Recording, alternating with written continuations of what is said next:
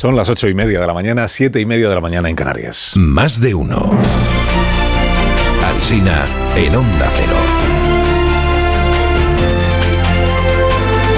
Dirección de sonido, Fran Montes.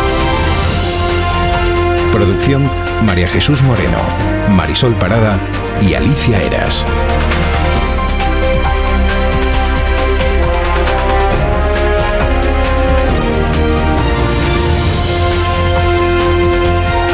Hasta las 12 y 20 minutos este programa en cadena, a partir de las 12 y 20 este programa, pero en emisión local, ¿eh? acompañándoles pues toda la mañana. Aquí estamos, para, para lo que le sirvamos, ¿eh? el rato que sea, si le viene bien a usted.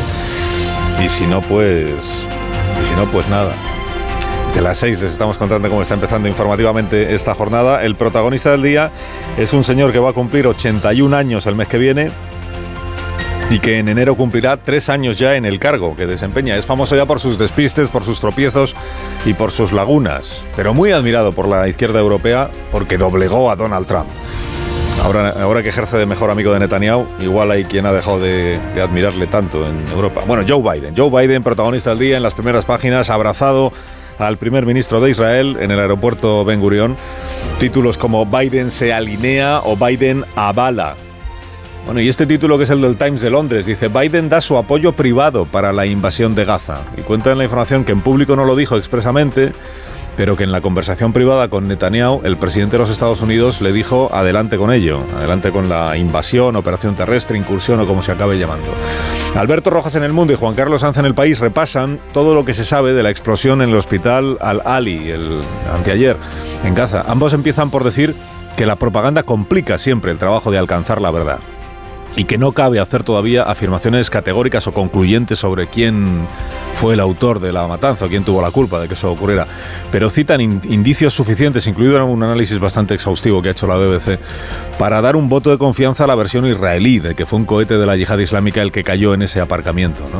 La razón editorializa sobre este asunto y dice, a un Estado democrático se le presupone veracidad, a una organización terrorista no. La editorial del país critica el ruido diplomático en España a cuenta del conflicto. Critica las disensiones dentro del gobierno y las sobreactuaciones de la ministra Yone Belarra.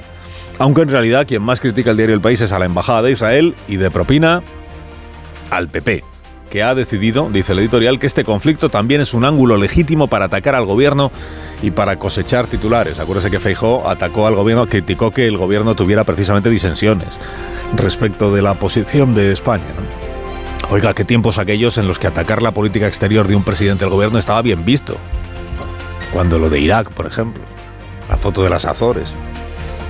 Con quienes se llevaba bien y con quién se llevaba mal andar. La crítica. Bueno, Martí Blanca en La Vanguardia dice que catalanes, españoles y europeos somos pigmeos en un mapa en el que afloran desvergonzadamente los nuevos gigantes. Estados Unidos, incapaz de imponer su agenda. Xi Jinping, de fiesta mayor estos últimos días. Putin, erigido como el único mandatario con interlocución con todos los actores del conflicto de Oriente Medio. Dice, la, investidura de Pedro Sánchez nos distrae de esta que sí es la partida que nos está cambiando la vida. La partida entre los nuevos gigantes. Premio al titular con intención de este día al diario El Español, que dice, la comisión negociadora de Sánchez para la investidura no negocia con nadie. Informa de que es una comisión de cartón, con hasta nueve personas, cuento en la foto, que es de cartón porque dicen de ella los partidos que están poniendo precio a su apoyo a la investidura, dicen, esa comisión no es interlocutora nuestra. Esa comisión es nada, es confeti, dice uno de una de las fuentes de Garea. Dice confeti, confeti. Me imagino a Pilar Agría y a Pachi López lanzando serpentina sobre Oscar Puente mientras este le sopla a Santos Cerdán un matasuegra. ¿no? Confeti, alegría. Al ministro Bolaños le preguntaron ayer por la investidura y le salió al ministro un homenaje involuntario a José María Aznar. Estamos trabajando. Estamos trabajando en ello. Estamos trabajando duro. Y hemos eh, dedicado tiempo ayer por la noche y esta mañana. Y además todo lo que estamos haciendo y todo lo que haremos será impecable desde el punto de vista constitucional. No. Impecable, todo. Ojo con el argumento de la impeca impecabilidad, impecabilidad constitucional. Ojo que lo mismo es lo que dijo el gobierno del estatuto en el año 2006 y luego pasó lo que pasó. Impecable, todo. Lo que diga el ministro, lo que diga el ministro. Victoria Prego opina en Independiente que el pretendido pesimismo de los negociadores es un bulo, que le huele a estratagema. La razón informa de que la Moncloa sí confía en el acuerdo con Puigdemont, aunque sea in extremis y solo porque si no hay acuerdo se repetirán las elecciones y las encuestas que manejan en la Moncloa, dice la razón, son bastante peores que la del CIS de ayer. El PP ganaría con más ventaja y Sumar se hundiría, se desfondaría. Por cierto, se confirma viendo los periódicos de esta mañana que el CIS cada vez interesa menos a los diarios. A cada nuevo barómetro menos espacio y menos crédito a la encuesta. Marius Carol compara hoy a Perragonés con Gary Cooper. Solo ante el peligro. Dice que hay que reconocerle la audacia de presentarse esta mañana en el Senado. En el confidencial cuentan que el PSOE ha impedido hablar hoy a sus senadores para evitar grietas. Eh, grietas en el partido, no en el edificio del Senado. Todos callados, todos callados. Dice el confidencial que solo hablará Juan Espadas, el líder del PSOE de Andalucía. Y no Chimo Puig, y no, y no Juan Lobato. Solo Juan Espadas. Vamos, Juan, vamos, Juan. A ver, eh, si hay senadores que se dejan silenciar por sus partidos, pues igual deberían replantearse su, trabajo. El que quiera hablar, pues que hable, ¿no? Curiosamente, donde sí habla la portavoz del Grupo Socialista en el Senado es en El País, que le publica una tribuna. Dice el PP, Eva Granados, dice, el PP se ha bunkerizado en el Senado. El presidente de la Cámara ignora la imparcialidad obligada de su cargo. No es consciente todavía de que es la cuarta autoridad del Estado y tampoco le importa. Pues hace bien la portavoz, la señora Granados, en escribir lo que piensa. Lo que no entiendo es por qué lo dice en el periódico y no lo dice hoy en el, en el Senado. Ay, no se me olvide eh, que Per Aragonés, hoy de paso por Madrid, va a comprobar el presidente que en la capital no se come a nadie. Come a nadie. Ayer recibió en el Palau de la Generalitat al célebre comisario Reinders. Comisario Reinders, que de tanto venir a España a enterarse de cómo va lo nuestro, va a acabar quedándose. Si alguien tiene un apartamento libre en la Costa del Sol, yo creo que es el hombre. Comisario Reinders. El Mundo entrevista esta mañana a Juan de Dios y Ruth Doval, que son hijos del político de UCD, Juan de Dios Doval, al que mató ETA en 1980, cuando tenía 37 años. Ahora se ha sabido que la orden concreta para ese crimen la dio Arnaldo Otegi. Y declaran los hijos, Juan de Dios y Ruth, dice, se mira para otro lado cuando hay gente con las manos manchadas de sangre que continúa en política sin el reproche de la sociedad. Si no hay memoria, en 10 años veremos a los chicos con camisetas de Chapote o de Josu Ternera como si fueran del Che Guevara. Juan de Dios Doval, hijo, que por cierto trabajó aquí en, en esta casa y con nosotros. Premio a la historia más intrigante del día eh, para Manuel Asende en el diario El País. El año pasado falleció un bioquímico que trabajaba en la Universidad de Barcelona. Había tenido síntomas de la enfermedad de las vacas locas, pero ocultó el diagnóstico. En el congelador de su laboratorio se han encontrado ahora muestras con capacidad infectiva o de infectar que no estaban autorizadas. ¿Qué son esas muestras? Pues líquido cefalorraquídeo de personas y de animales que sufrieron esa enfermedad. Ahora, dice la información, existe el temor de que se haya producido una contaminación no controlada en el laboratorio. El temor de los colegas de este bioquímico fallecido. Y premio, en fin, a la, portada cultureta de esta mañana para el diario El Comercio, porque comparten portada Meryl Streep y Murakami. Ella en el Calatrava ayer, él en el Jovellanos.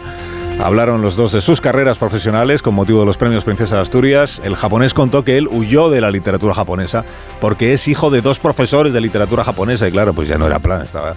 Dice, no tengo ni maestros ni discípulos, tengo mi propio estilo que es el murakaísmo. Y Meryl Streep, que charló primero con estudiantes de secundaria y después con Antonio Banderas. En el, en el, Palacio de Congresos. Se tan abrumada estaba por el lleno en el palacio que dijo que se sentía como Taylor Swift.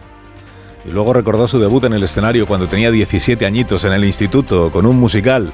I had never done anything like that. Y nunca había The hecho only nada other parecido. play I had La única otra was obra de teatro en la que había the estado era I was en quinto curso 11 Tenía and I 11 played a añitos robot, y hacía de robot. which might come in handy in the future.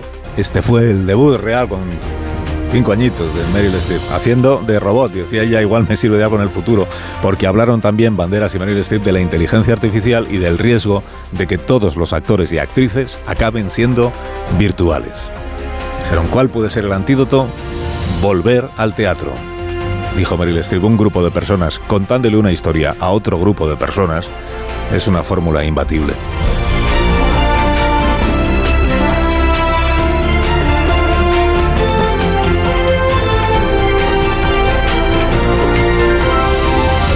Carlos Alsina en Onda Cero, somos más de uno. Amamos el buen comer en este programa, seguro que usted se ha dado cuenta, y amamos los miles de recetas que nos permiten elaborar las patatas de Hijolusa. Patatas Hijolusa, que es empresa colaboradora del Plan 2030 de apoyo al deporte de base. A ver esa foto, decir patata. ¡Hijolusa! Es que decir patata es decir hijolusa. Entre nuestra gran variedad encontrarás la patata perfecta para tu plato, siempre con la misma calidad. Patatas hijolusa. Empresa colaboradora del Plan 2030 de apoyo al deporte de base.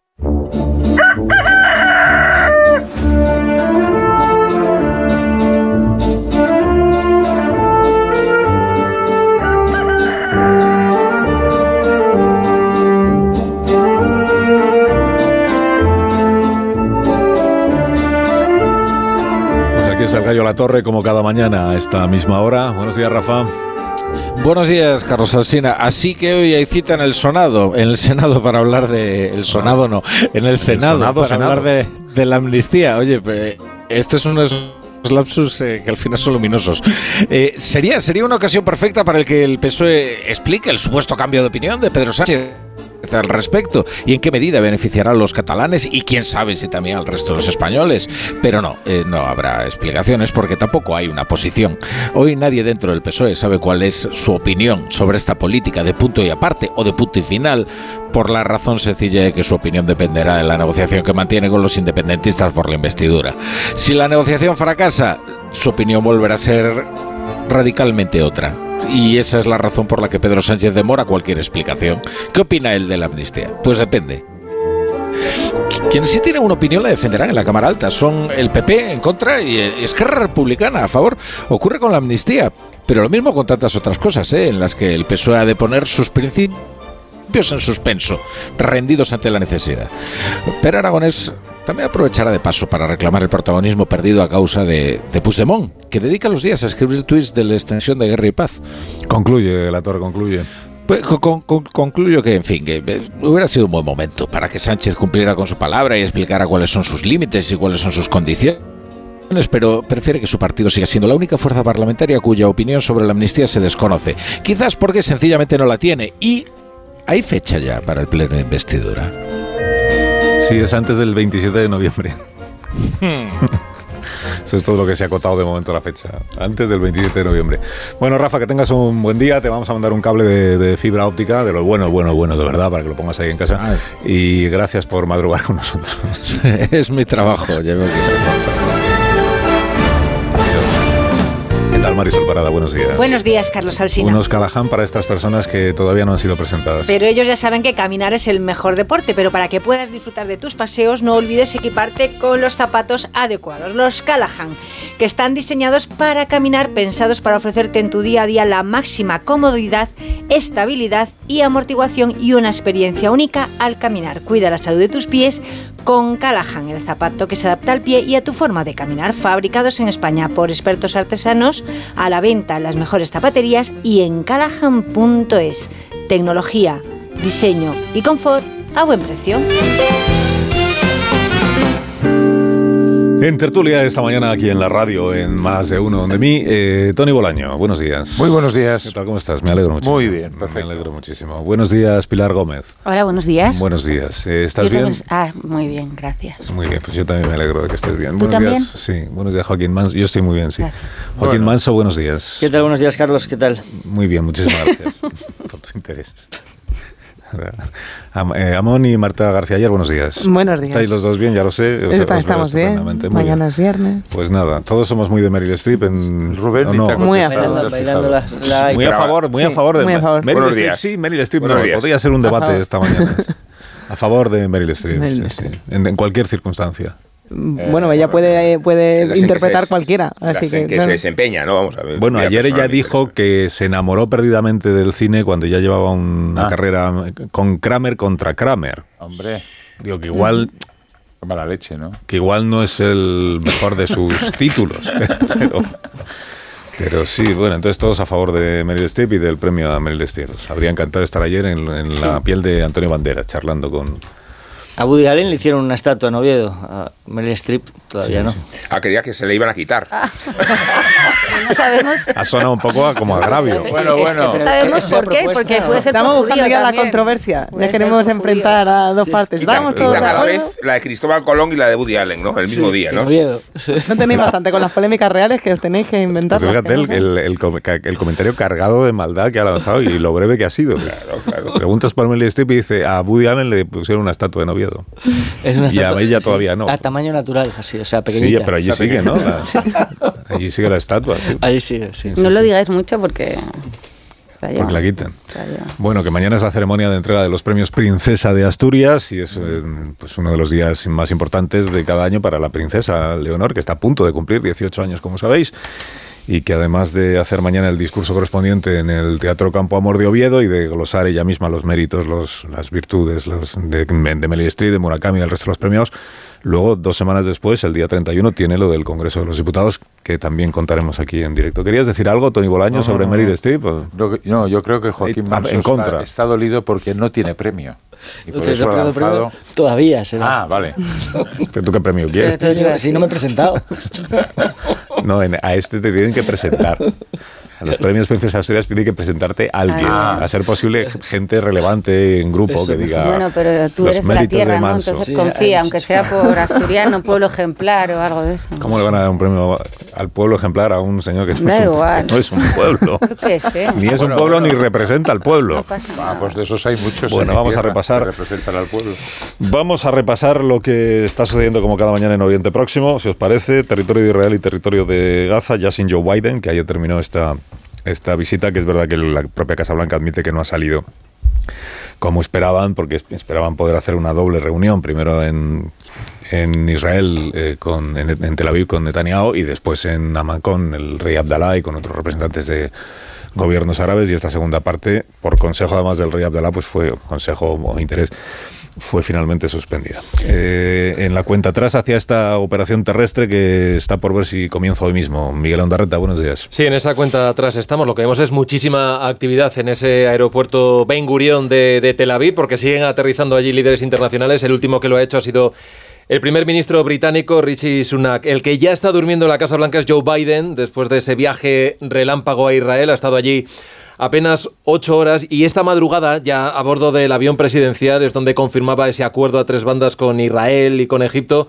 para que pueda entrar la ayuda humanitaria a través del paso de Rafah, en el sur de la franja. Lo confirmó después de haber hablado, no lo pudo hacer, lo decías ahora de forma presencial, con el presidente egipcio, con Al-Sisi. Bueno, ¿cómo se va a articular esto? De momento lo que se sabe es que Egipto lo que ha aceptado es que por ese paso fronterizo entren los primeros 20 camiones con agua, con alimentos y con medicinas para la población gazatí. Va a ser el personal de la ONU el que trabaja dentro de la franja, el que se encargue de distribuirlo, todo ese material, pero el grifo, y esta es una advertencia que han destacado mucho, el grifo de la ayuda se va a cerrar si se constata que parte de ese material acaba en manos de Hamas. En el lado egipcio hay varias informaciones hoy en medios internacionales eh, de ese paso de Rafah hay más de 200 camiones esperando ya desde hace muchos días con más de 3.000 toneladas de ayuda esperando a ser repartidas. Bueno, la idea es que este jueves se empiece a trabajar en acondicionar la entrada a la franja, sobre todo a las carreteras, y que el viernes, esto es mañana, se pueda distribuir todo ese material. Desde los pasos fronterizos de Israel ya se ha dicho que no se va a permitir la entrada de ningún tipo de ayuda mientras los rehenes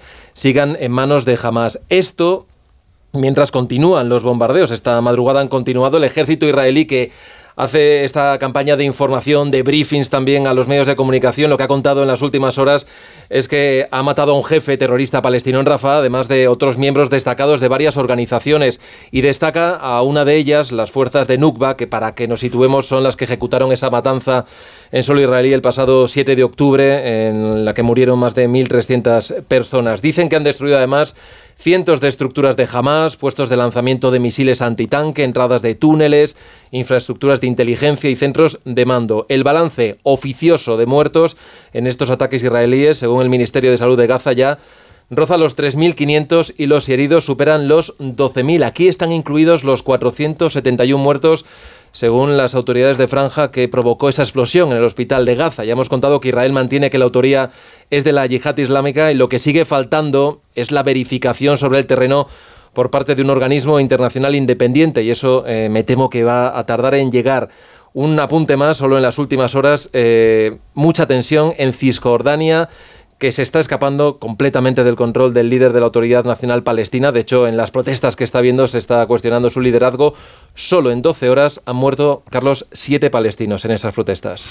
Gracias, Sondarreta. Eh, antes de que opinen mis contertulios, eh, esto que dijo ayer Josep Borrell, el ministro de Exteriores de la Unión Europea, señor Borrell, yo creo que habría escuchado a Marta García ayer en esta tertulia eh, y dijo ayer Borrell eh, esto, que someto De a la misma manera que podemos decir que es una tragedia abominable matar a 270 jóvenes que estaban celebrando la vida, no podemos también decir que es una tragedia igualmente reprobable el que hayan muerto bajo las bombas 700 u 800 niños en, Han- en Gaza. No podemos decir las dos cosas. ¿En qué? ¿En qué lamentar una tragedia me quita fuerza moral para lamentar otra? Al contrario, me la da. La fuerza moral para condenar algo la tengo si condeno otra cosa igual cuando ha sido hecho en otro lugar por otra gente quizás más cercana a mí. Y si no comprendemos esto, no podemos ser útiles para intentar resolver el conflicto.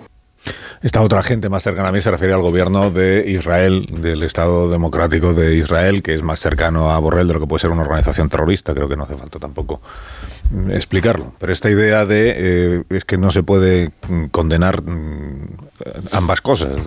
Hay que tomar hay que tomar partido. Es decir, si condenas eh, la acción israelí en Gaza, entonces tienes que ser muy suave, muy tibio con lo de Hamas para que no parezca que eres equidistante. Y al revés, ¿no? Si, si condenas la- los asesinatos, las- la carnicería que cometió Hamas en, en los kibbutz y en, y en el Festival de Música, entonces tienes que ser muy suave con Israel porque, bueno, Marta, Lo está diciendo. es un homenaje de Borrell. bien, Borrell. No es incompatible y se llama equidistancia a la coherencia. A, como estaba explicando Borrell, mantener bueno los mismos principios para una cosa y para, y para la otra. Creo que fueron demasiado tibios los aplausos que recibió para lo contundente que era el argumento, la verdad. Y bueno, ahora mismo en la Unión Europea ha habido también mucha controversia con el papel de Ursula von der Leyen porque fue un poco por libre a la hora de, de consideran al- algunas eh, también altas instancias en la Comisión y en el Parlamento Europeo sobre todo que fue a Israel eh, de manera precipitada eh, por su cuenta cuando no tiene cuando es Borrell quien tiene ese papel en política exterior para la Unión Europea fue ella la que fue y no tardó mucho en subrayar la idea de que la respuesta de Israel debería ser respetando lo- el derecho internacional humanitario que a lo mejor lo daba por hecho pero no estamos como para dar por hecho nada. Este es un mensaje que, que alude a, a la opinión pública general, pero que repercute particularmente en la opinión pública de la política española, que ha expuesto todos los rasgos del folclore ideológico para enfrentar y acometer este conflicto. El caso más flagrante de todos me parece el de la ministra Belarra, que generaliza esta idea del genocidio con muchísima frivolidad y que ayer pedía incluso la suspensión de relaciones diplomáticas con el Estado de Israel, cuando España tiene relaciones diplomáticas como tiene que tenerlas con Corea del Norte y con Sudán del Sur. No se me ocurren potencias, países o representaciones más extremas de lo que significa tener relaciones con el diablo si es que Netanyahu fuera el diablo. Pero me refiero que el disparate lo representa una ministra. Pero en esa obligación de tomar partido y en la desaparición de los matices y de los grises vemos también al Partido Popular con un énfasis sionista encabezado por Díaz Ayuso que es igualmente desconcertante, como si ser conservador significara estar con Israel y ser progresista significara estar con el pueblo palestino. Y lo decía ayer, estar con el pueblo palestino significa denunciar los abusos que comete Israel y denunciar el régimen feudal donde viven y extender esa idea del régimen feudal a las potencias que cooperan y colaboran con, eh, con Hamas. Irán entre ellas, pero otros países y autocracias más representativas. Hay una escena de ayer que es casual pero estremecedora, mientras Biden visita a Netanyahu en misión diplomática de paracaidista, Putin se reúne con Xi Jinping en, en Pekín. Y estamos ante esos dos ejes. Es que eso es lo que hay detrás. Y entonces tenemos esas dos representaciones China, y claro que hay matices, pero dentro de los matices hay dos modelos. Y en esos dos modelos creo que conviene tener tomar partido por, por las realidades de alguno de esos dos modelos. Pues ese, el, bueno, el modelo entiendo por el que tomamos partidos, que es el de las sociedades abiertas, frente a Xi Jinping, yo creo que pre- preferimos el de, el, de, el de Joe Biden. Claro que tiene razón y además expresa con, con- con mucha precisión Josep Borrell, pero ahí hay que añadir una duda que es muy difícil, es a mí por lo menos particularmente me resulta muy difícil de resolver, que es de qué manera puede Israel acabar con las estructuras terroristas que amenazan su supervivencia y están instaladas en medio de la población, eh, la población civil de Gaza, a, las que, a la que utilizan como escudo humano. No tiene una respuesta sencilla a esa pregunta.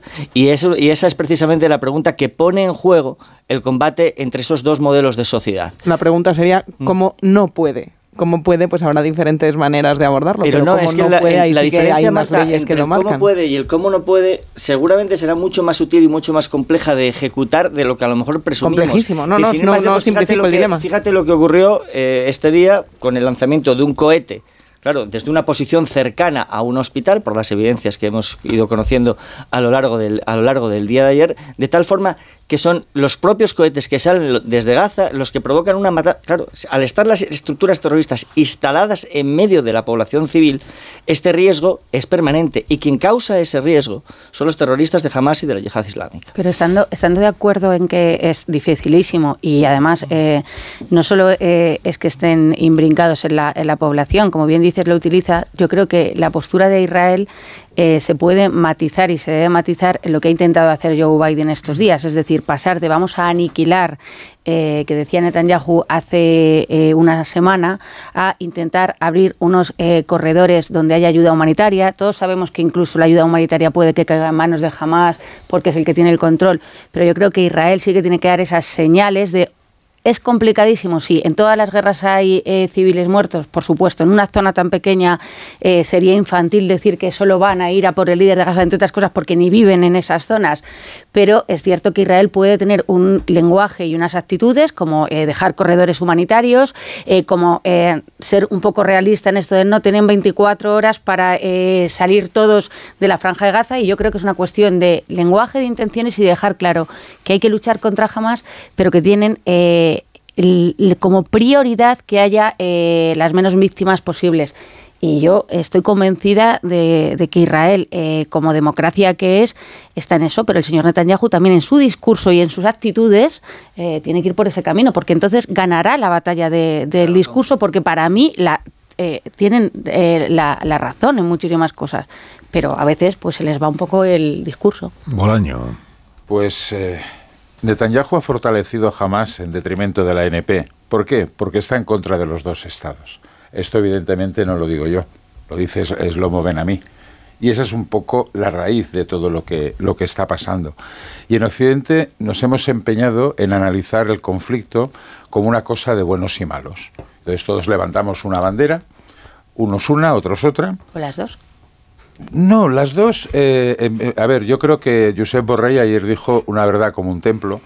Y, hombre, pone un poco de pie en pared en el ridículo que está haciendo la Unión Europea en cómo está afrontando esta situación, porque bandazos, haberlos sabidos. Eh, pero yo creo que en estos momentos muchos están más preocupados por la política interna que por el conflicto y están buscando más la confrontación en clave de política interna que buscar la, la- la posible solución. Y buscar la posible solución pasa por reconocer los errores de ambos bandos. O sea, yo estoy de acuerdo en que no se puede condenar eh, los bombardeos de Hamas, si no has- si no has- eh, perdón, los bombardeos en Palestina a Hamas y a la población israelí, si no has condenado previamente los asesinatos indecentes de, de aquel fin de semana que es para, para olvidar. Pero realmente el gobierno israelí, el actual gobierno israelí y los anteriores presididos por Netanyahu han hecho todo lo posible para evitar llegar a una solución.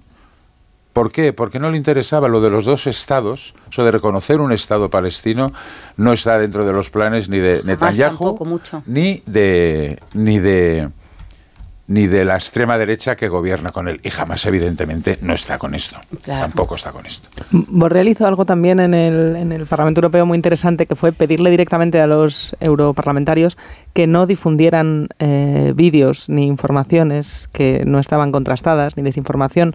Y me parece algo eh, muy significativo por el momento en el que estamos. No, no lo pedía a la ciudadanía europea, ya se lo decía directamente a los eurodiputados que estaban ahí por el momento confuso que vivimos y de, la capacidad de amplificar que se tiene también desde la política, esa, esa idea de no añadir horror al horror que dijo me parece también muy, muy importante. Yo creo que es muy importante, Marta, pero el problema es que muchos eurodiputados están en papel militante, de un lado o de otro, y, y se dedican a hacer de altavoces de cualquier eh, barbaridad que vaya por las redes sociales. Y las redes sociales han demostrado que son infectas siempre, pero bueno, en el conflicto este de estos días mucho más. Es que hay una, barbaridades. Un ejemplo de lo que hablamos es el, el, suceso del hospital de Gaza, lo llamo suceso, lo llamo barbaridad, no, no, no es que me ahorren los términos. Lo que aporta una sociedad para clarificar una versión Podemos creérnosla en su integridad o no, podemos creerla en sus matices, pero es indiscutible su esfuerzo. Mm. Vamos a, plantear me hace gestos Marta y todavía no estoy, estoy hablando. vamos a plantear, vamos a hacer la pedagogía de explicar lo que ha podido suceder y vamos a aportar pruebas y vamos a incorporar vídeos y vamos a tratar testimonios. Y se los vamos a ofrecer a una sociedad mucho más crítica de la que jamás se dirige y vamos a cotejarla encima con nuestro aliado norteamericano y, de forma que Biden la expone también a la opinión pública occidental. Que se te olvida una cosa, perdona, y vamos a impedir que la mm, prensa o que cualquier organismo internacional pueda acceder a comprobarlo, porque está, hay un bloqueo total. No, por no, no, no, sí ha habido fuentes abiertas, independientes, internacionales. Pero estaremos de acuerdo en que es muy complicado llegar, por, por, ejemplo, hasta allí. por ejemplo, la BBC a, través de su servicio de verificación. Pero estaremos de acuerdo porque tenían ya la gente dentro, no se puede entrar ahora a verlo. Es que no voy a defender que prohíban entrar los periodistas. Que, también, que todo, comparto todo eso que dice. pero es que no considerando dogmática la verdad de Israel, digo que eh, estamos ante un Estado o ante una democracia con limitaciones o lo que queramos definir Israel que aporta unas, unas pruebas y, que hace un esfuerzo pedagógico para explicar lo que ha contado. Eh, vale, eh, la otra parte convierte inequívocamente la acción en una un bombardeo de Israel y, lo transforma en propaganda inequívoca desde la que se alerta el, el, día de la ira, provocando, provocando en el Líbano, por la zona más caliente y, susceptible, una, una, un aluvión de protestas que pretende generalizarse y, consolidar. Totalmente de acuerdo, Rubén, una mentira. El moral de moralidad que hay que exigirle a Israel no lo marca jamás, lo marca el estándar de, las democracias que, compartimos. Claro que sí, pero, pero lo cumple. lo que hace jamás es abrirnos la duda, abrirnos la duda de si es posible o no un autoatentado. Pero es que además... Y, ah, digo que en la lógica de Hamas está un autoatentado. y, está, y está celebrar, celebrar un atentado sobre su población civil como instrumento de propaganda antisionista. Luego, claro, el principio, estamos con los palestinos empezando, empezando por a denunciar quiénes los gobiernos. Pero es que el principio de, todo, eh, no un autoatentado, pero cuando jamás hace eh, el ataque eh, contra Israel, sabe lo que va a pasar. Jamás ya ha puesto en peligro a toda la franja de Gaza en cuanto comete ese atentado. Jamás está dinamitando un intento de, de acercamiento. jamás sabe que el mundo árabe, y de hecho llama a eso, se va a movilizar. Ojo que nosotros tenemos a Marruecos en una posición delicadísima, porque Marruecos... más todavía, Pilar, mira, Jordania o sea, no, no puede recibir. Claro, no puede. No. puede. Eso es muy no puede. No puede. Egipto no puede recibir. Claro. No puede. Pero todo eso lo ha hecho jamás porque es una forma de autoatentado, entre comillas, cuando él hace el ataque, sabe perfectamente hacia dónde va. Y luego una cosa, es decir, el señor Netanyahu eh, a mí me parece un político eh, vamos, que debería estar fuera por todo lo que ha hecho, pero el señor Netanyahu ha sido elegido en unas urnas. Para mí esa es la diferencia y no podemos cuestionar la, democracia de Israel porque tenga algunas eh, actitudes, sus representantes, que no nos gustan. Democracias son, a mí no me gustan, bueno, de extrema derecha, pero, pero se puede criticar como la critican también la propia la libertad de prensa. Criticar, sí, pero lo que quiero decir es que hay una diferencia que ahora ya, como estamos en esto, parece que como de Israel eh, tenemos que medirnos y decir, bueno, como una democracia que es imperfecta, no, una democracia es, otra cosa es que el señor que ha salido elegido nos parezca deplorable, que haya hecho unas políticas que además estaban teniendo mucha contestación interna y que por este atentado ha conseguido un gobierno de concentración bueno, por este ataque, un gobierno de concentración que lo que le va a dar es eh, más fortaleza eh, a nivel interno ante Bueno, la barbarie. Ojalá, dudo- ojalá dudo eh, no sea así. Pero de momento, de momento ahí está. tiene la Tiene prórroga, prórroga que la no tenía antes. estoy de acuerdo. Ayer ocurrió otra cosa relevante en Israel, que fue la visita del principal mandatario de la Tierra, Joe Biden. Bueno, yo creo que Xi Jinping. Yo también es Bueno, a ver, ma- eh, sí, sí. Hoy estoy peligrosamente más cerca de Rubén, con ¿eh? el otro, ¿eh? Precisamente Al de otro eso, más fuerte, yo precisamente de eso va la cosa. Y yo creo Es que que, voy, ¿eh? y yo creo que ahora estaban en Taiwán, pero ahora... ¿Quieres dejar hablar a Manso, hombre? Yo creo que ejerció un liderazgo, es decir, el mero hecho de su presencia lo es. Es decir, es para él, él expone un riesgo político importante en vísperas de unas, ele- de unas elecciones primarias y de una campaña electoral en, en Estados Unidos. Y creo que el mensaje eh, que emitió fue un mensaje que condiciona enormemente a Netanyahu. Primero, cuando lo recibe al pie del avión, yo te respaldo, pero eh, estos, estos son los límites. Y son unos límites que la prensa norteamericana, especialmente la prensa republicana, y eso es llamativo, venía marcando casi desde el día inmediatamente anterior, eh, posterior al, al ataque de Hamas, que es no repetir los errores del 11S. Es decir, esto es un ataque dirigido a provocar una respuesta emocional y reflexiva excesiva a embarcar a Israel en una larga guerra de desgaste con, con muchísimo coste de opinión pública, con muchísimo coste moral, eh, eh, con cuidado y sangre fría. Y Biden se plantó allí, dio el respaldo, lo cual compromete también el apoyo material, el apoyo en forma de armamento, porque el mero hecho de ir lo compromete, eh, pero emite también el mensaje político que también va dirigido, por ejemplo, al rey Abdullah o al Sisi en Egipto, de yo he echado agua a este vino, yo he echado, yo he echado frío aquí, porque en el medio plazo yo creo que la aspiración de Estados Unidos tiene que ser retomar el camino de los acuerdos de Abraham. Ya veremos si es posible o no, ahora es- parece que es difícil imaginarlo, pero la solución de los dos estados tiene muchos menos visos de prosperar en el corto o en el medio o incluso en el largo plazo que los acuerdos de Abraham que incluyen a Arabia Saudí y contribuyan a estabilizar la zona. ¿Quieres que hagamos una pausa? Venga, Tony, remata y luego hacemos la pausa. Pero, ¿A quién? Eh, a- a- No está al horno. No, lo digo. o, o empiezas o hago la pausa. Bueno, vamos a ver. eh, yo creo que en estos momentos también estamos viendo un poco la, el cinismo del mundo árabe. Porque si bien Irán con todos estos movimientos eh, ha ganado la partida, ayer vimos el comunicado de Arabia Saudí condenando al Estado de Israel y alejándose a la carrera, Marruecos también poniendo en, en prevengan a sus fuerzas de seguridad porque la sociedad marroquí está reaccionando en contra.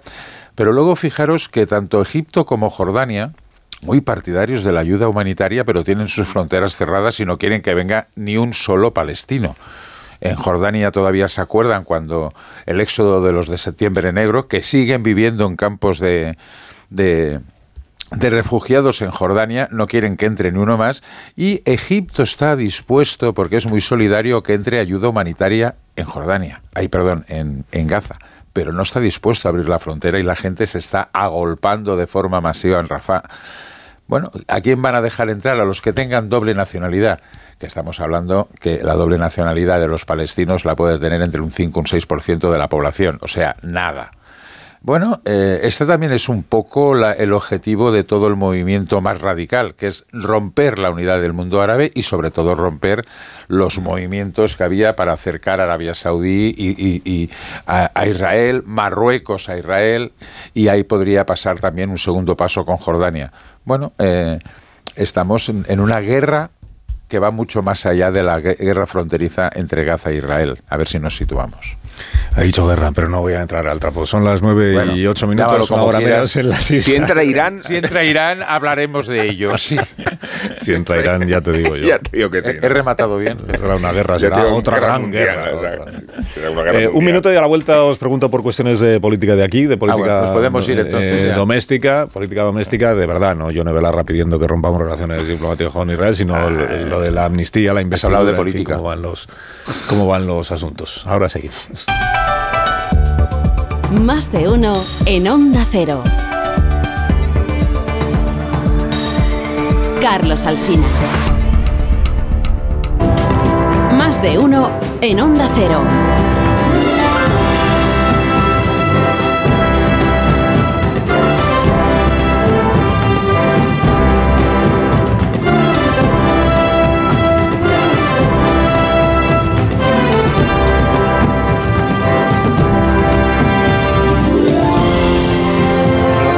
13 minutos de la mañana, son las 8 y 13 minutos de la mañana en las Islas Canarias. Nos acompañan en tertulia eh, Joaquín Manso, Pilar Gómez, Tony Bolaño, Marta García Ayer y Rubén Amón. Estamos aquí dándole una vuelta a las cuestiones del día. Es verdad que cada uno tiene pues su, su criterio, ¿no? Y si tú eres un sociólogo de larguísima mm, experiencia, pues tú ves un poco por dónde van los debates sociales del país y, y tú pues, tienes uy. tu propio criterio va- sobre cuáles son los temas que realmente... ¿Qué será no, vamos a ver, en este programa explicó José Félix Tezanos hace Ahí ya está. años, así ya dirigía, ya presidía el CIS, él nos explicó, el barómetro del CIS tiene preguntas que siempre son las mismas, que son las que permite luego comparar con la serie histórica y todo eso, y luego tiene siempre el barómetro pues una pregunta o dos o tres que son de cuestiones que en este caso el propio presidente del CIS, porque él lo dijo en este programa, que las elige él y las, y las redacta él, entonces él atiende a cuáles son los debates que están en los medios de comunicación en la sociedad y el que cree que es el más en, en cada mes, el más interesante, pues ahí es donde va De la rabio- rabiosa actualidad, ¿no? La pregunta. Ya alguna vez hemos comentado aquí que nunca llegó a preguntar el CIS por las rebajas de penas de la ley del solo sí es sí, por ejemplo. ¿Por qué? Pues porque me pareció más interesante preguntar por eh, Sánchez, presidente de la Internacional Socialista. Y en esta ocasión, ayer nos preguntábamos, y por eso lo saco a colación, no por otro motivo, porque ayer nos preguntábamos si el CIS habría preguntado por la amnistía. ¿Qué opinan los españoles? Como es el asunto del que llevamos hablando los medios de manera incansable desde hace dos meses si habría preguntado por la amnistía. Pues no, la pregunta que ha elegido José Félix Tezanos para este barómetro es la siguiente. Dice, ¿cuál es su grado de satisfacción con la victoria de la Copa del Mundo por parte del equipo de la selección española de fútbol? Se refiere a la selección femenina. La, selección femenina. la pregunta, por cierto, está formulada con los pies, porque eh, ¿cuál es su grado de satisfacción con la victoria de la Copa del Mundo? por parte del equipo de la selección española de fútbol. ¿Está usted muy satisfecho, bastante o nada o poco con la victoria? Y sorprendentemente sale que hay más de un 80% A favor, de la españoles gente a favor, ¿no? que de está la a favor de la victoria en el Mundial de Fútbol Femenino. Y, en Estamos muy y los- y satisfechos. están en contra un 20. Están poco satisfechos un 5,4. ¿Ves cómo es más interesante esto que la Bueno, queríamos golear, a lo mejor. Poco satisfechos un ver. 5,4. Nada satisfechos con haber ganado el Mundial un 4,3. Uy, lo veo alto eso, ¿eh? Pues ¿por qué? Pues porque hay gente que no va con España. Tú le preguntas a Joaquín Torra y él va con. Suiza, por Ah, ejemplo. vale. Eh, ni satisfechos ni insatisfechos, un 7%. Esto es lo que les da igual. Sí, Joaquín, Sí, sí, sí, sus vínculos con Suiza. va con Suiza siempre. No deberías eh, cuestionar Eh, cómo pregunta, ¿eh? Porque él ya ha dicho que, que tú no tienes idea, como él, de cómo hay que hacer la pregunta. ¿Cree usted que las federaciones deportivas de España deberían incorporar más mujeres? Mm, Responden que sí, eh, el 78% de los españoles están a, están a favor. Y hay una, y uno y medio dice depende. Ah. Depende porque debe ser siempre ¿De la gente que esté más preparada. Claro. No, los que estén más preparados, sean hombres o mujeres. Depende. Total, que no sabemos lo que piensan los españoles sobre la amnistía porque no le ha parecido interesante a José Félix Tezanos. A lo Pero mejor hoy, pregunta hoy- en mayo, más o menos, ¿no? Porque va con tres meses de retraso. o a lo mejor no pregunta nunca. O sí, De- sí. Depende de, de cómo vaya la cosa. Pero hoy sí vamos a saber qué piensan los senadores, por lo menos dos o tres, eh, serán los que intervengan, sobre este debate que está planteado en el Senado y por el que ya os pido criterio. El debate dice así, dice, es un debate sobre la aplicación efectiva de los principios de igualdad ante la ley de todos los españoles y de solidaridad entre las comunidades autónomas. Este es el asunto que someto también a, a vuestro propio debate. Debate sobre la igualdad ante la ley de todos los españoles y de solidaridad entre las solidaridad con acento en la OMI, entre las comunidades autónomas. El primero que va a intervenir es Per Aragonés, presidente de la Generalitat de Cataluña. Es un debate que se celebra en el Senado y después de Per Aragonés, pues ya todos los que vienen después son del PP, pues son Casi sí, todos. to- todos, ¿no? No todos. De los que están hoy, todos. Porque luego- no han ido María Chivite, ni García Pues Paje, ni Adrián claro. Y luego intervino Claro, Juan pues, Es- que van a y creo que intervendrá Espadas. Juan Espadas, dice el confidencial que Juan Espadas. eh, hasta ahora sabíamos que había pedido mm, un Chimo. turno, pero se ve que no- al final no va a hablar Chimo Puig. Y había eh, otros también que... Lobato creo que también Sí, estaba que les, había, en- les habría gustado, pero les parece habría que no. gustado, pero no les dejan. No les dejan, es eso. Bueno. ¿Cómo se puede impedir a un senador que utilice la palabra en el Senado? Les mandan un poco el timing, ¿no? De cómo tienen que ir las cosas. Bueno, entonces esperáis. eh, bueno, al final el debate va a tener un cierto interés, yo creo, por la presencia de Per Aragonés, porque Sí, pero van a debatir poco entre se va ellos. tan pronto- Moreno, Ayuso, bueno, nunca se sabe. Bueno, pero Per, Ar- a Per Aragonés Ayuso no solamente persigue, Llega sola- tarde. Mm. solamente persigue mm, dos objetivos. Uno, eh, salir eh, a la palestra, porque entre Puigdemont y Junqueras eh, está harto del que le hagan el bocadillo, que no pinta absolutamente nada, y mira que sale cada día hablando de referéndum y de no sé cuántas cosas, pero su eco mediático es poco y el eco político yo creo que es algo menos. Aunque el otro día ya se esmeró al máximo eh, diciendo que iba a convocar a los partidos catalanes. O sea, la última vez que se convocó los convocó Torra. Torra. O sea, Aragonés siempre se ha negado a esta petición insistente de, de Salvadorilla. Y luego, bueno, eh, yo me imagino que también va a intentar modular ese mensaje porque no, que, no sé qué diferencia va a tener de su intervención el otro día en el Parlamento, de sus dos últimas eh, comparecencias institucionales, que vamos, vamos a ganar el récord Guinness en Cataluña de comparecencia institucional del presidente, porque casi casi vamos a una o dos por semana, depende de, la situación, pero poco más. No espero mucha cosa de la intervención del señor Aragonés, eh, a no ser de que quiera tener ese protagonismo de que el muy machote se ha enfrentado a todo el Partido Popular el solo, pero poco más. Sí, yo también tengo interés en escuchar a Juan Espadas y ver qué tal sienta la intervención del líder del Partido Socialista de Andalucía entre las bases sociales de la izquierda de Andalucía. Defendiendo, a mí no me deja de resultar llamativo que el elegido sea precisamente él. En todo caso, yo creo que la intención del Partido Popular es muy evidente, que es significar su fortaleza institucional y es significar también que, la que esto de que es el partido que menos entiende la diversidad territorial de España, pues se contradice por los propios hechos. Eh, es el partido que gobierna en más comunidades autónomas, porque tan diversidad territorial es el País Vasco como la provincia de Huelva, ¿verdad? Gracias a Vox gobiernan muchas comunidades autónomas, eso es cierto. Pero yo, yo, creo que la cosa de confrontar... No, no, hombre, hay que tenerlo en cuenta. O sea, ver, eh, también podía haber puesto el PP un debate sobre si hay que pactar con la extrema derecha en el Senado, por ejemplo. Pero no, no, si metemos no parece que por si ahí vayan los debate tiros. metemos a gente como Bildu, es decir, sería un debate, claro, razonable, en serio Además, lo digo. Si Bildu gana las elecciones vascas, nos vamos a reír Pero gracias a bueno- ese papel del. PP. No, pero por ir por, por aquí por donde apunta Tony. A ver, eh, claro que el Senado no va a convocar un debate sobre los pactos con Vox, claro.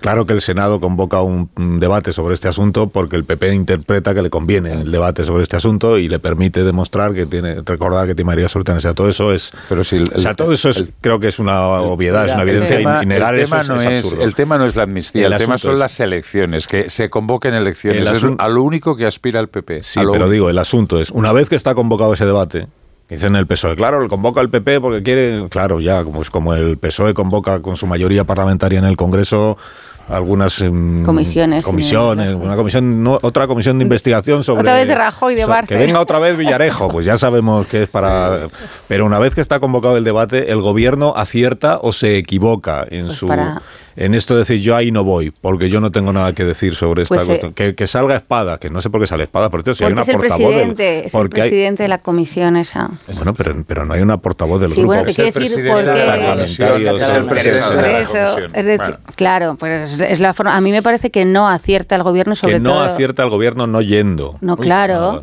Es que sobre todo porque hay una, hay una cosa que nos acostumbramos ya y es que eh, hemos perdido eh, el, mínimo de, de- el mínimo ante las instituciones. Te guste o no, el Senado es eh, la segunda cámara, igual que el Congreso es la primera y tú tienes que... Mira que con el Consejo General Pu- y tú del Poder tienes, Judicial y tú hemos perdido tienes, comba y tú, desde hace no y tú tienes que, tiempo, que acudir, acudir aunque sea, pues oye, coges y criticas totalmente eh, todo lo que digan los, dipu- los presidentes autonómicos del PP, pues tú niegas la mayor, haces eh, tu discurso, pero No. tienes que ir, porque para eso son esas instituciones. Oye, el Partido Popular acude a esas comisiones, Bueno, la tiene pregunta que si acierta o no. A mí me Yo- parece que yo se digo equivoca. que se equivoca, pero acierta. O sea, se- bien. Claro, No, Así no te puedo llevar la contraria, Rubén. Si tú lo haces tú solo, ¿cómo hago yo? No, me refiero a que Ocupas en sus obligaciones institucionales debería estar ir, en sus objetivos estratégicos hace bien oyendo. Ya, pero es el gobierno. Porque, ya, bueno, pero digo... yo que hablo mande los- Oscar Puente, que mande hablo- a Oscar Puente. Bueno, hablo de lo los objetivos ahora. No, estratégicos. no, no puede porque no Hablo es senador, de fíjate. los Ya, hombre, objetivos ya, estratégicos que se tratan de alejarse todo lo posible de la amnistía. En su, en su implicación, en su desarrollo. Por eso no se, no se pregunta en la encuesta. Y por esa razón la encuesta es un mensaje a los socios de Sánchez. Sí, sí. Le están diciendo, primero el mensaje no tan subliminal, Sánchez, vamos a hacer gobierno porque las elecciones están apretadas, ¿no? Que ahí está el PP en empate técnico. Fíjate, eh, le da el empate técnico justo cuando más Sánchez necesita utilizar esa baza. Y después la sorprendente bajada de Junts, que Pero- pese a la presión que hace Puigdemont, espera, con el pero, espera. es que ya encontró la manera de, de, de No, llevarte la iba a decir que el, el- el CIS es decirle a, a Puigdemont y a sus socios, aquí están las encuestas. Vosotros veréis si vamos a las urnas. Yo creo que no nos conviene ir a las urnas. Entonces, remarca el empate técnico con el PSOE, del PP, y la caída de Junts. A mí que me expliquen la caída de Junts después de toda la presión. Bueno, sí, Tony, sí, ya sé cuál es la razón de la caída. Que, que, que no le interesa a Puigdemont convocar elecciones. Pues claro. claro, pero van a, van a ir al Senado. La, la- la ausencia ahora mismo Paréntesis. del gobierno, a lo mejor estratégicamente no es tan brillante. Si sale, el- si sale la amnistía, si sale la- el pacto para la legislatura y para la investidura, sí, claro. Pero es que ahora mismo eso tampoco está atado. Y en el Senado vamos a ver la puesta en escena del Partido Popular queriendo mm, dejar claro que el Partido Socialista se pliega, que Sánchez se pliega, se pone de rodillas ante Puigdemont y Aragonés diciendo no, no, y ante mí también. o Eso sea, es. no va a haber nadie que, que diga no, que está tirando para el otro lado. Va a haber una pugna por Además- a, a quién está poniendo de rodillas a Sánchez. Es- no, porque además yo creo que. Pere Aragonés cuando acepta ir, cuando acepta ir les descoloca la estrategia al Partido Socialista y a Moncloa. Pero hay una cosa, e No insisto, se dan por aludidos. bueno, insisto, no se dan por aludidos, pero eh, son nuestro gobierno en funciones. ¿Qué están haciendo los señores del Congreso durante todo este tiempo, aparte de hacer la compra, eh, sacar a las mascotas? Porque un diputado estos días que hace son sesiones de control. Eh, no, claro, porque como el gobierno ha decidido que estamos en este impasse de a ver si Puigdemont con las encuestas de Tezano nos dice, hombre, habrá que decir que un poquito de decoro, ¿no? El presidente puede ir y, presentar. Vamos a hablar de Israel, estas cosas que hablamos nosotros. Oye, voy a, a mi postura, voy a decir lo que está pasando, qué nos ocurre. No, Aquí nada, hacer la compra, sacar las mascotas, porque total, como estratégicamente al gobierno le viene muy mal comparecer, pues no se comparece, no se va al Senado, no se hace nada. Tony. Yo, yo quiero. eh, eh, ¿por, qué, por qué baja Junts? O sea, yo creo que Junts en estos momentos no está en su, en su mejor momento porque ya está en el altar de los butiflés. O sea, fijaros que la, la última encuesta del Consell de la. Bueno, la última encuesta, no, la última consulta del Consell de la República eh, la ganó Puigdemont después de un duro enfrentamiento donde solo votó el 7% de sus afiliados. Hay que recordar que el Consejo de la República, eh, eh, digamos, es el, sector más militante del, independentismo, con lo cual se, se deberían haber sentido aludidos. Pero eso es inequívoco a la gran desmovilización que hay en ese sector. Una desmovilización que políticamente se está reagrupando alrededor de la señora Dolors Feliu, la presidenta de la ANC, y de la señora Clara Ponsatí. Hasta hace cuatro días, bueno, sigue siendo eurodiputada de Junts para Cataluña y hasta hace cuatro días era eh, uno de, lo- de las voces autorizadas del entorno de Puigdemont. ¿Eso qué quiere decir? Que se está abriendo una grieta importante y Puigdemont sabe que esa grieta ya no la va a poder controlar. ¿Por qué? Pero entonces, si hay dices, pacto... perdóname, si estoy bien, dices que bajan la encuesta por flojo, dice, por negociar. No, no, claro, claro, es que eso es- Hacerte como de RC. Bueno, puedo Pero acabar. entonces es al revés. No, no, no, no, no.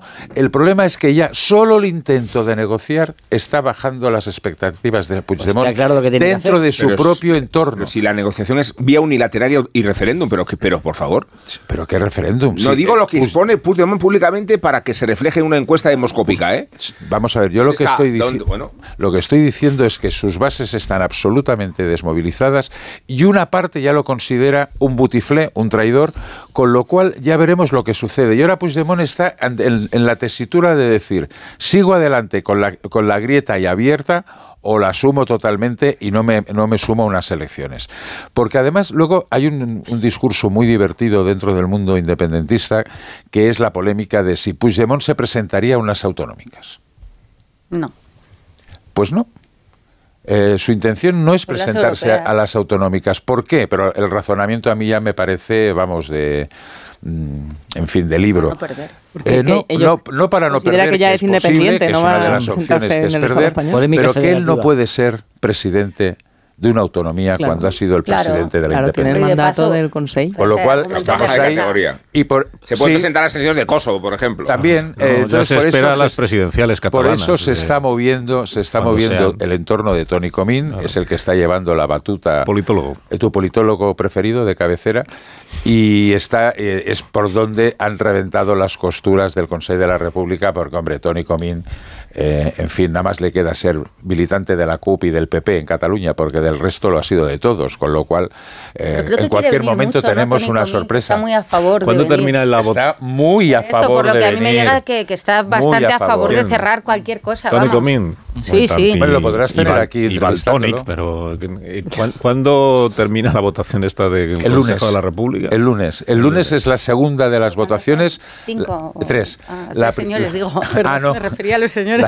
La- no, no, son tres votaciones. La primera fue la disolución de la Asamblea, o sea, pocas, eh, pocas coñas, ¿no? Con el planteamiento, o sea, imaginaros un presidente del gobierno de cualquier país que diga, pues voy a disolver el Congreso de los Diputados porque no me acaba aquí de esto de, de- de gustar y lo divido en dos cámaras. 7% de participación. Ahora se vota si tiene que ser, eh, si el Consejo de la República avala las negociaciones de- de- del gobierno o la rechaza directamente.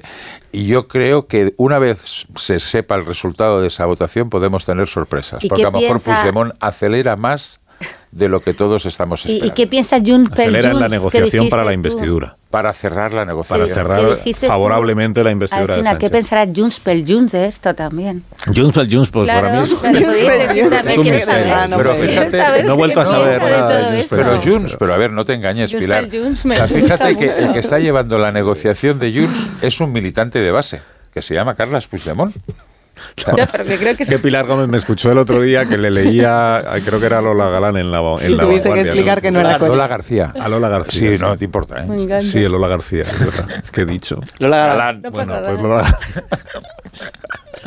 Lola García. Pobre Lola, ya la... Sí, no sé por qué he dicho Galán. Habrá alguna Lola Galán en Seguro, mi cabeza. seguro. ¿no? Y, por- y no el motivo. El, que del país. Contaba. Hay una Lola Galán en el país. Pues ya está. Pues esta es la conclusión. Pero bueno, que, que- que contaba Lola García que dentro del entorno este de Puigdemont, que ahora, en Manso, te lo digo a ti porque veo que tampoco. que hay una corriente. O no sé si lo- es corriente, plataforma Sí, sí, o como se per llama. Junts. Que se llama Junts per Junts. Me Y que es, es del grupo de Laura Borràs. Laura que vida de es la presidenta de Junts y no le hacen ni puñetero caso nadie. Madaula Pues algo y- tendrá y el que decir. la calabaza. ¿Ves? Aurora algo tendrán que decir. Entonces a mí ya una corriente que se llama Junts per Junts me parece que es como el- el- La la exaltación de la autoparodia. Pura coña es todo. Polémica federativa. juntos por el juntos. o sea, es una- Y ahí está, está en Junts per Junts está esta Feliu también. Es que no es tan sencillo. Pues estará, pues Ya estará. dice Esto es Moncloa, no. ya dice es Moncloa- ya No. dice Moncloa que es la negociación más No. difícil de la historia. Por Es algo Dolors será. Dolors Feliu, Complejo. o sea, no está en Junts per Junts. Pensar nombres no es- están es gastando. del- Es ANC, eh, ¿no? No es del Consejo de la República, sino que es la ANC. Es ANC. A ver, yo un día, si queréis, os hago un, No, un pero- y os organizo la situación porque todo lo tiene lo suyo. ¿Cuál es el objetivo de esta tropa? Dis- disidente, digamos, de, de la ortodoxia de Puigdemont. Pues hacer una, una cuarta lista independiente. Pero vamos a ver. no, no, ya- pero Tony, por favor, si en, En las las elecciones elecciones generales autonómicas, Junts cuarta lista. representa el 1,6, Junts. Junts per Junts. ¿Cuál? o Junts- ¿cuánto electorado reúne Junts per Junts y la cuarta alternativa? Porque puede ser 12 personas, ¿no? A lo mejor, ¿no? Bueno, Pero pero, de- no, no, pueden no, decidir no. el gobierno de España, yo- 12 no, personas, claro. ten cuidado. No, lo que pueden decidir, de entrada lo que pueden decidir es el gobierno de la... O sea, la última encuesta publicada, que la publicó el Crónica Global la semana pasada, daba eh, 36 diputados para el PSC, 31 para Junts, 28 para Esquerra. Y por primera ¿Y el vez... eh, el PP, eh, tre- ocho, eh, 11. Vox 12, o sea, que sería el resultado, digamos, de la derecha españolista más importante de la historia, muy, muy por encima de los 19 diputados de Alicia Sánchez Camacho en, en su momento. 23 diputados no es, no es menor. Sería la Vox primera gana vez... al PP en Cataluña. A mí eso, eso me rechina. A A mí, eso me rechina. Pero bueno, os- yo os doy los resultados de esa encuesta donde Ciudadanos Claro, ya no des- está. desaparece se totalmente. presenta, ¿no? Y sí se presenta. Y la CUP también perdería un diputado. Eh, estos Junts per Junts aspiran un poco esto que a contaba. sacar cinco o seis Eso, diputados contaba, y sí. poder mm, ser la clave.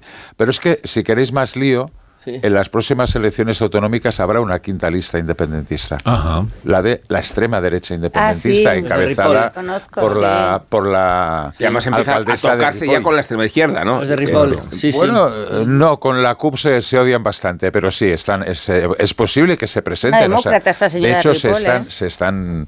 Bueno, además es, un- es el discurso tradicional: los catalanes primero, nada de la inmigración magrebí, eso qué es, etcétera, etcétera.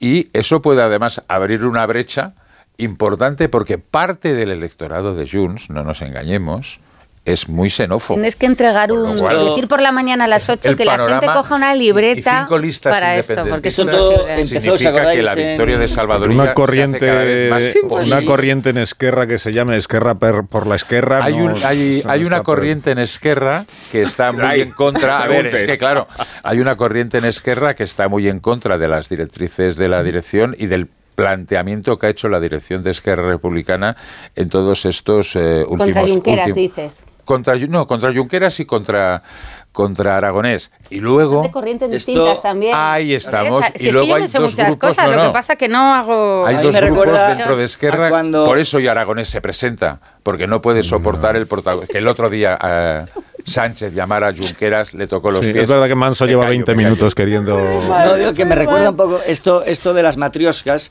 me recuerda un poco a cuando en 2016 la investidura de Artur Mas quedó en manos del grupo más minoritario y más radical de la Cámara, que era, que era la CUP, que a su vez lo sometió a una votación de su asamblea en la que se produjo empate aquel. en la que se El produjo señor del zapato, Manso, ¿cómo se llamaba? empate, lo cual trasladó en la decisión de si Artur Mas era o no presidente de Cataluña a un consejo político de seis personas, a su vez los más radicales de dentro de la CUP, y fueron a ellos y los que decidieron que no era Artur Mas, sino Carlos Puigdemont, y a partir de ahí se escribe la historia. Muy bien. Pues esto suena un poquito a algo parecido. Bueno, pero a la Puigdemont lo, eligió, a, a Carles Puigdemont lo, lo eligió Artur Mas.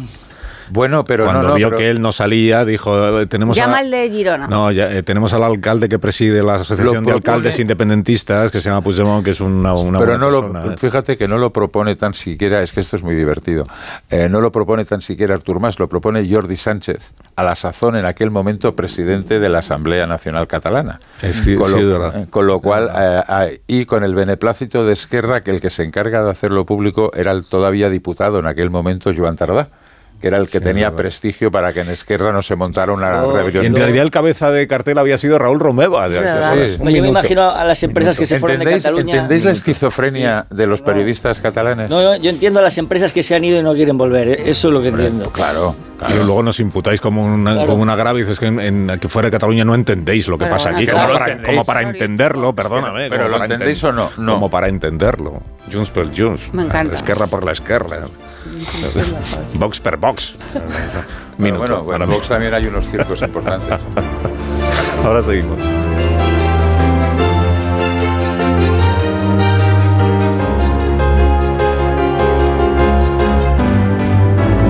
Más de uno.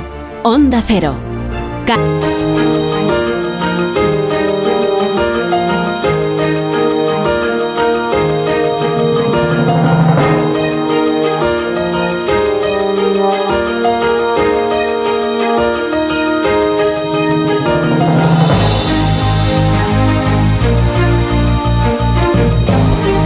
9 menos 17 minutos en Canarias, 10 menos 17 en el resto de España. Y hay una enorme, enorme expectación porque la fecha es el 6 de noviembre. Y claro, de aquí al 6 de noviembre pues están haciendo méritos, intentando no derrapar, no equivocarse, Pues claro, el 6 de noviembre pues es cuando...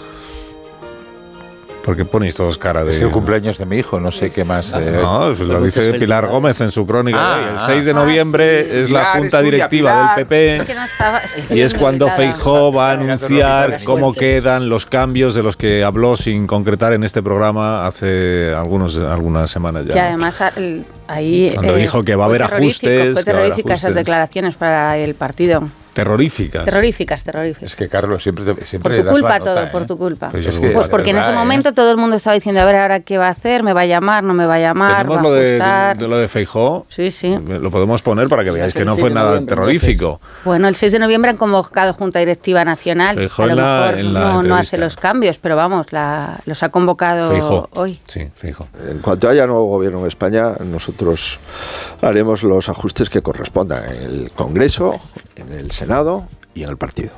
Y en el partido. Sí. Habrá ajustes en el partido una vez que esté despejada la incógnita. Hombre, empezamos una nueva etapa y en la nueva etapa tiene que haber eh, ajustes, claro. Con incorporaciones y, y personas que dejen de ocupar sus actuales Esos son, esos son los ajustes, sí. puestos. Y ellos ya lo saben, ¿no? Mm, Yo creo que no. Esta es la verdad. Es- ellos no lo saben. Ya Bueno, ahora igual y ya lo van sabiendo. recuerdo que por hecho la aún más lejos. antes del 6 de noviembre. Te recuerdo, te recuerdo que fuiste aún más lejos porque eh, tu pregunta fue si por Cuca Gamarra concretamente. ¿Y qué dijo? Yo no recuerdo. Pues No, claro, como, como no la reafirmo ya los cambios, pues haya venido el problema. Está convocada Bueno, la pero Junta. Cuca Gamarra tiene dos cargos ahora Sí, mismo, ¿no? está convocada la Junta para el 6 de, de noviembre. A lo mejor Feijo decide no hacer allí los cambios el 6 de noviembre, pero sería muy extraño porque... eh, Pero que la fecha del 6 de noviembre tiene el riesgo ya no solo de que todavía no se haya celebrado la investidura, sino de que se convoque para ese mismo día, por ejemplo. Ahora mismo, como no se sabe. Claro, no, ayer también... Y lo hubo- anuncian en el propio debate de investidura, anuncian claro, los ayer cambios. hubo- los ajustes. Ayer había sorpresa cuando llegaba la convocatoria por eso, porque decían, eh, o tiene una información Feijó que desconocemos el resto, Que hablo o con Pedro. es un Que hablo con Pedro. Al final, a ver, si, a ver si hablaron más de lo que parece. Vamos a ver, el escenario que se nos viene encima es que el día 6 de noviembre es el debate de investidura y entonces cuando después de hablar Sánchez sube Feijóo a la tribuna y le dice a Sánchez, antes de lo suyo déjeme que hable de lo No, nuestro. tengo una reunión Cuca, yo ahora con los eh, míos. Cuca, eh, olvídate, ya no vas a ser más la... No, no, dice, Cuca, no hace falta que salgas. Pobre Cuca. Bueno, pero la señora Gamarra es secretaria general y portavoz parlamentaria. No, pero Puede- además puedes, puedes medio sobrevivir. ¿no? Claro. O sea, Con uno solo de los dos. con uno de los dos y al parecer en este momento ella preferiría el de, el de portavoz y, y de hecho se estaban mirando porque si cambias de secretario general tienen que estar entre los 35 personas que nombró en el que ratificó el Congreso de Sevilla y no hay ninguno creo que le guste a Feijó. Entonces está Pues son No, no, para 35, secretario ¿eh? general. Son 35. ¿eh? Entonces ahí tendrías que Hombre, ver un poco. un congreso Me refiero, si tú quieres poner a Tellado, a Funes o gente que, so- que suena de secretario general, tendrías que hacer ahí un cambio, meterlos ahí con los que tiene designación el presidente. Un poco complicado, como Junts per Junts. ¿Y no sería interesante esperar a ver si hay o no repetición electoral? Y luego decís Es que, Pedro Sánchez yo te lo digo tiene que cuando no a lo yo. mejor, oye, a lo mejor no les ha convocado para los cambios, si es simplemente para explicarles su mensaje. O a lo mejor da por hecho, como decía Tony, que antes del 6 de noviembre está hecha la investidura. O a lo mejor ¿no? simplemente por, por lo sabe menos que, tiene que- que, dar una fecha porque hay mucho revuelo interno. y la corriente interna P por el P que, que opina de todo esto. Buenos días, Ignacio Rodríguez Burgos. Hola, muy buenos días. Vamos a ponernos serios para hablar de la actualidad económica y financiera de esta jornada. ¿Qué tenemos? Cuéntame. Pues mira, los inversores europeos se desplazan en el espectro bursátil hacia el rojo. El IBEX 35 desciende ahora mismo un 1% y junto a la bolsa de Londres, pues es la que más desciende. Robi, Naturgy, Fluidra son los únicos valores que ahora mismo están en rojo. Bueno, Fluidra ya tampoco. Solamente Robi y Naturgy en estos mismos instantes. Todos los demás en Colorado, en especial Grifols y el Banco Sabadell. También retrocede en el IBEX Bank Inter y eso que ha presentado unos beneficios hasta septiembre de 685 millones de euros, un 60% más. Aún así, baja ligeramente. Mira, ahora se da la vuelta, justo ahora, sube un 0,8%. En cuanto a los mercados de materias primas, que es donde está puesta también mucho la atención de los inversores por el conflicto en Oriente Próximo, pues el petróleo contiene las subidas y está ahora mismo pues en los 91 dólares el barril. Y en cuanto al gas, pues según el indicador del mercado holandés, que es el de referencia en Europa, pues ronda los 50 euros el megavatio. La situación geopolítica internacional, también la incertidumbre política nacional y la desaceleración económica, tiene un reflejo en la confianza de los empresarios, en la confianza empresarial, que de nuevo retrocede. En el cuarto trimestre, según el Instituto Nacional de Estadística, la confianza de los empresarios en España baja un 2% respecto al trimestre anterior. El 19% de los gestores de empresas dicen que su negocio va a ser favorable, va a tener una evolución favorable, pero es que otro 19%, prácticamente igual, mismo porce- porcentaje, opina que la evolución de su negocio va a ser desfavorable en los próximos meses. Daros cuenta de esto, una caída fuerte en transporte y en hostelería y en cuanto al empleo, el 14% de los empresarios consideran que en los próximos meses va a disminuir los puestos de trabajo, el empleo en este país. Gracias, Ignacio. Hasta ahora. Y que tengas buen día. Me dejáis que hagamos una última pausa ya y a la vuelta rematamos la tertulia de, de este jueves. Ahora seguimos. Más de uno. En Onda Cero.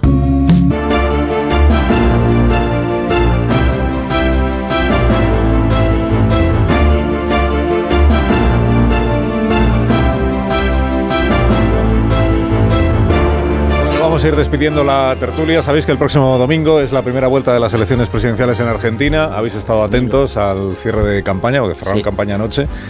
Bueno, eh, cerraron campaña, sí, los candidatos y entre ellos el máximo favorito, que es este señor de extrema derecha, es Javier un Milei. populista que, ¿cómo se llama? Milei. Milei. Esto apunta que a la segunda vuelta van a pasar Milei y el representante del peronismo que es Massa, con lo cual al final se enfrentan dos populismos. Claro, mala noticia para la moderación. Bueno, yo solo me he quedado con la anécdota de que Milei ha cerrado campaña eh, cantando. O sea, que es una... o sea, en los mítines ahora que el candidato cante, pues es una, es una innovación. Hola a todos, yo soy el león. Rugió la bestia en medio de la avenida. Corrió la casta sin entender. Panic show a plena luz del día. Por favor, no huyan de mí. Yo soy el rey de un mundo perdido. Soy el rey, te devoraré. Toda la casta es de mi apetito. ¡Viva la libertad, carajo! ¡Viva la libertad, carajo! ¡Viva la libertad, carajo! Eh, Argentina ha abierto camino en mil cosas. eh, esperemos que en esto no, o sea, que no, que la política en España, quiero decir, no siga por este camino, el de cantar en los mítines. O sea, que no, Y el momento motosierra, candidatos con la motosierra, tampoco hace falta que lo tampoco, importemos. tampoco es necesario. Bueno, el mensaje este de la casta, la casta, la casta, la casta, sí os suena, ¿no? Hombre, casta, sí, sí. La casta, eh, con el apetito para acabar con toda la casta. Bueno, pues Milei puede ganar, como decía Manso, la primera vuelta de las elecciones presidenciales. Si gana con más del 50%, pues ya está, es presidente. Y si no, pues a la, Segunda vuelta. pues a la segunda vuelta. Eh, esto ya lo comentamos, si os parece, el próximo lunes. Que queréis venir a comentar las elecciones argentinas, aquí estaremos. En Marisol Parada, unos Callahan para estas personas que están ya pidiendo irse. Y a caminar, que ya saben ellos que es el mejor deporte, pero para que puedan disfrutar de sus paseos no deben olvidarse llevar los zapatos adecuados, los Callahan, que están diseñados para caminar, pensados para ofrecerte en tu día a día la máxima comodidad, estabilidad y amortiguación y una experiencia única al caminar. Cuida la salud de tus pies con Callahan Adaptation, el zapato que se adapta al pie y a tu forma de caminar. Fabricados en España por expertos artesanos, a la venta en las mejores zapaterías y en callahan.es. Tecnología, diseño y confort a buen precio. Bueno, pues hemos aprendido cosas esta mañana en la tertulia. ¿eh? Gracias a Tony Bolaño hemos aprendido pues la- lo que es la micropolítica catalana, ¿no? La infinidad. Micro, ¿Cuántas, No sé yo si es micro, pero... Has dicho que va a haber cuántas? 17 candidaturas independentistas en Eh, las no, próximas no, elecciones. cinco, cinco. Ah, se- cinco. Solo, solo- Pero contando Junts per Junts. Es que, es que los de Junts per Junts a saber en qué candidatura acaban. Pues, pues será la de Junts, ¿no? No, porque es O en, el, cu- o en el cuarto sector. El cuarto sector. Ah, el cuarto sector. Es como una película La cuarta de lista, el cuarto sector. Ah, el cuarto sector es la el cuarta lista. sector. Es, el, se- el- es la gente de Junts que está en contra de negociar junto con la ANC, Junts que ya nada más se Junts. representa a sí misma, pero, Pero que a Laura ahí, Borràs eh. la tienen que amnistiar, porque si no entra a No. la cárcel y es la líder del li- Junts No, no, Magia no, no, no, no, no va a ser amnistiada Laura Borràs. ese Bueno, ya otro de día continuamos porque... Sí, es que es complicado ella con esta Que adiós, variable. que tengáis un buen día. Adiós, Joaquín Manso. Necesito un aumento salarial, lo Adiós. entiendes, ¿no? Eh, hasta siempre, Tony. Adiós, Pilar. Hasta el próximo día. Adiós, Marta García Ayer. Hasta Adiós, mañana. Carlos. Y Amón Rubén, hasta mañana también. Así es. Aquí estaremos, quiero decir.